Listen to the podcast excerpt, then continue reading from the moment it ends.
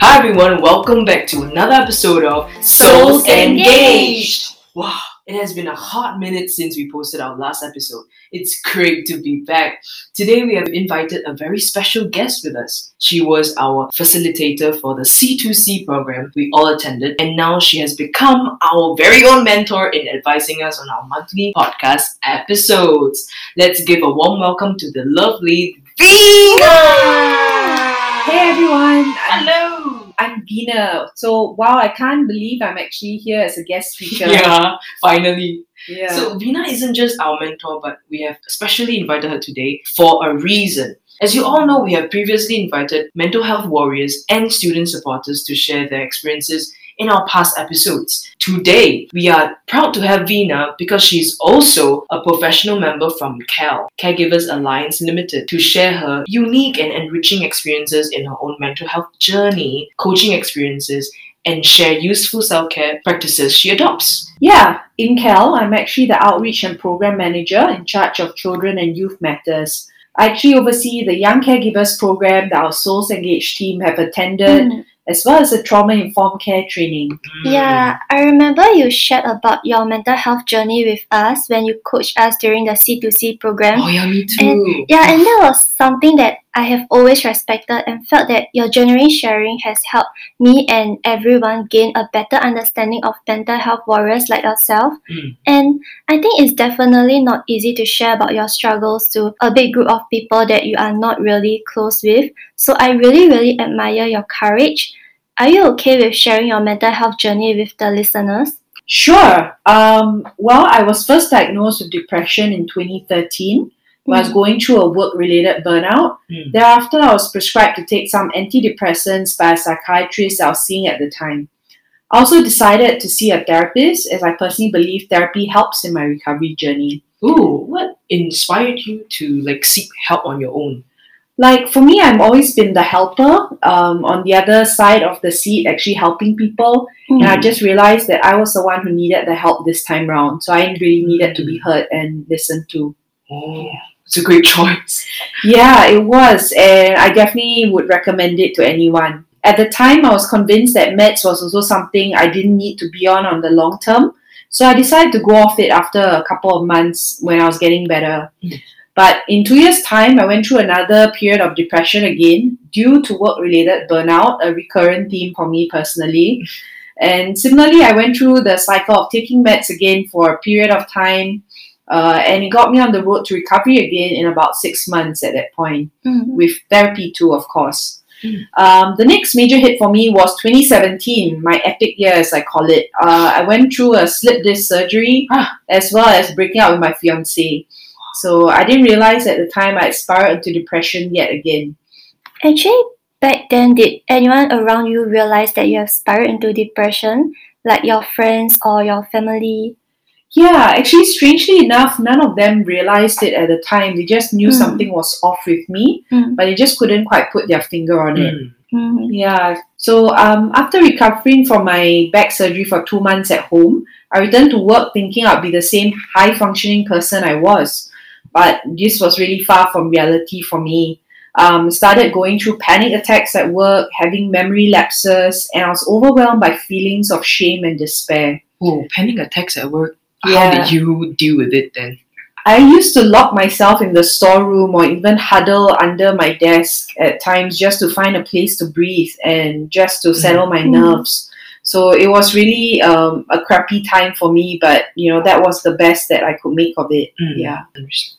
So yeah, that was the worst mental health breakdown I had by far, and I also had a lot of thoughts of committing suicide. Mm. Um, luckily, it was at one of my therapy sessions when I actually tried to run away to commit my suicide plans that my therapist recognized that I was in crisis. Hmm. She recommended I saw a, see a psychiatrist that she knew ASAP. So my parents drove me to NUH Neuroscience Clinic to see the psychiatrist straight away, and I was hospitalized for three weeks. Mm. So yeah. Mm, I think this can be quite a sensitive question, but do you think that back then your parents' decision to drive you to the hospital was a bad one?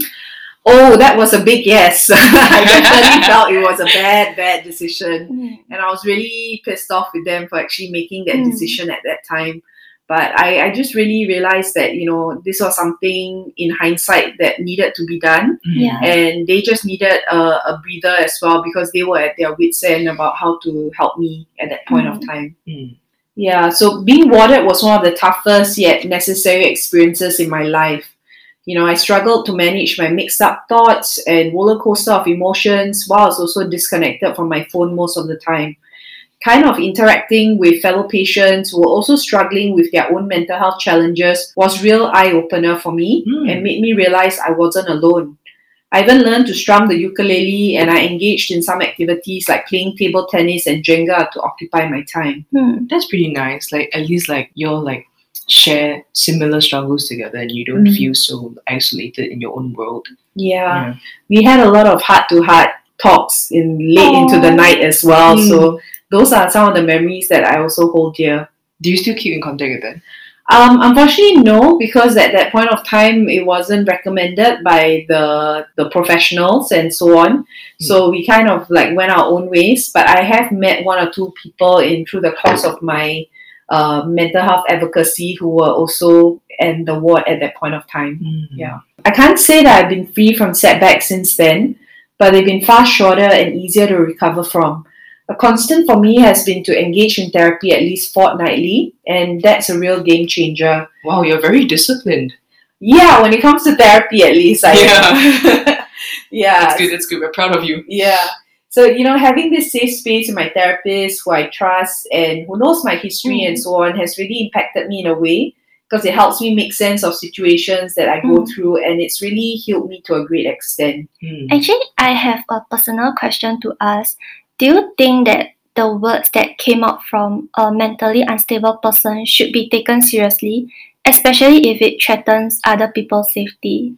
Definitely. I think we should always take it seriously whenever Mm. someone who is mentally not well, who says certain things, especially if they feel like they want to hurt other people around Mm. them. A lot of it is actually stemming from their own uh, dark pain Mm. and hurt that they're going through.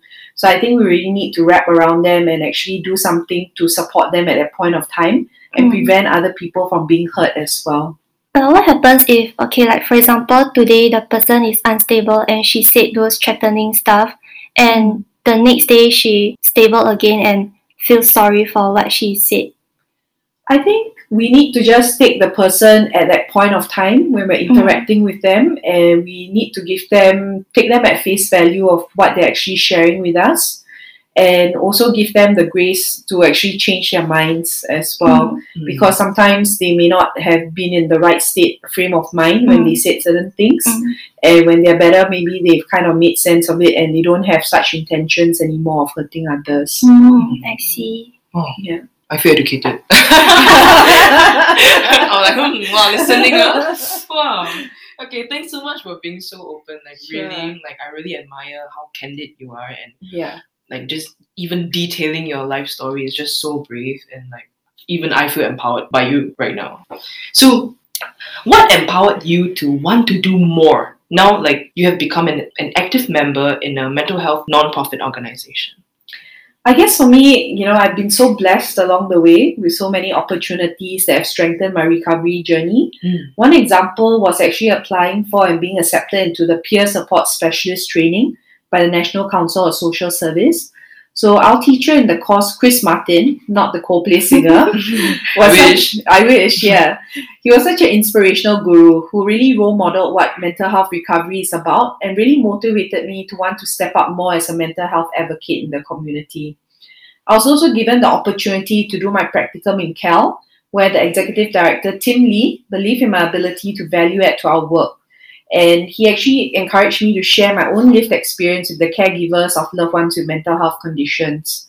I realized the more I give back, the more I further strengthen my sense of purpose and meaning in life too. Mm. Wow, that's really amazing, you know, especially from dealing with your own struggles to helping others today is something that I really respect and I feel that our listeners really respect and it's definitely not easy to do so. Mm. I'm very curious on how you practice self-care, especially when you were in those um, I would say dark period of your life because I think everyone have different perspectives towards self-care, their own unique definition of what self-care can be like. For me personally, I would say playing with my pet dog Mia, who I got actually as part of my recovery journey as well. Mm. Aww. Yeah, so she was like a little ball of anxiety as well, similar to me at that point of And you time. felt connected. and I felt that that strange special connection Mm. with her. So yeah, bringing her for walks in the park. I journal sometimes, and I work on my workbook on self love. And I love to hmm. listen to motivational podcasts like Souls Engaged. Whoa! Yeah, and some treats I also like to give myself is getting massages and makan sessions with my friends. Oh, that sounds great right now. Like I want to go now.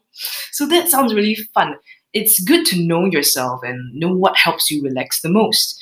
Well, I mean, I, I love music, as you know. So Mm. self care for me is more like listening and just singing to my Mm. comf- comfort songs. Um, maybe just writing a few songs of my own, getting lost in my own creative world, Mm. doing something artsy like painting, and even just relaxing at the beach. You know, just lying there is also self care. So, what about you, Meg? Actually, same as Amanda. I love Mm. singing, so I Ooh. sing whenever I'm free. Let's form a band. And I even thought of joining yoga sessions to just fully relax and keep myself from thinking about the things that I am facing. Another self care tip I really want to encourage you guys listening out there is therapy. Think of it as a regular checkup for your mind and your heart, Mm. right? It's how like we would go for a physical checkup with our doctor yearly. Consider seeing a therapist to take care of your mental wellness. I promise it'll be one of the best investments you make in yourself. I think that makes such a great point. Like, I think even us ourselves, we, we have to like constantly tell ourselves that it's not that bad. You know, Yeah. like it's not how bad the world paints it as. It's actually Mhm. good for yourself.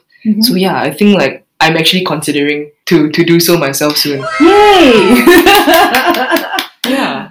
So anyway, that was a great chat about self-care and the recovery journey. So I hope you guys have gained new insights and feel free to reach out to us on Instagram if you have any queries. So before we end, shall we each give just a few words of encouragement to our listeners? Hmm. Um. I really like this quote from Bob Marley. Mm. You never know how strong you are until being strong is the only choice you have. So, to everyone out there who are having a rough time, remember that you are so much more than you think. Keep going, and you are doing great. I totally agree. I think I just want to say that no matter how busy we get, Hmm. be it in school or at work, remember to always create opportunities for self care amidst our busy, busy lives. Mm. It can be as simple as, let's say, listening to relaxing music on our daily commute or making your favorite breakfast to positively start your day. Do what makes you happy. Yeah. I'm so encouraged by all your wonderful words. I'd just like to add that please know your worth is more than the job that you do, the Mm. course that you're studying, or Mm. any of your achievements. To quote from one of my favorite poems, Desiderata by Max Ehrmann, you are a child of the universe, no less than the trees and the stars. You have a right to be here. That was deep. yeah. okay, that's the end of our podcast for today. Thank you all for tuning in and staying to the very end. We appreciate the tremendous support we have received, your kind words on social media. We have received so many nice messages. Thank you, thank you so much. We hope you guys have had some takeaways from our podcast at least. Don't forget to follow us on Instagram at Souls Engaged for weekly updates and feel free to send in your personal stories. Do not be shy. And with consent, it will be featured in our next finale episode. Yes, you heard it. Our final episode next month will be a very special and heartwarming one, and we want all of you to participate in it. So stay tuned to find out more. So here's a useful hotline for anyone out there who needs someone to talk to or to seek help. Caregivers who need someone to talk to can contact Cal as well. The hotline will be 6460-4400. Do not worry if you are not able to catch it. It will be stated on our Instagram page. Thank you and bye. Bye.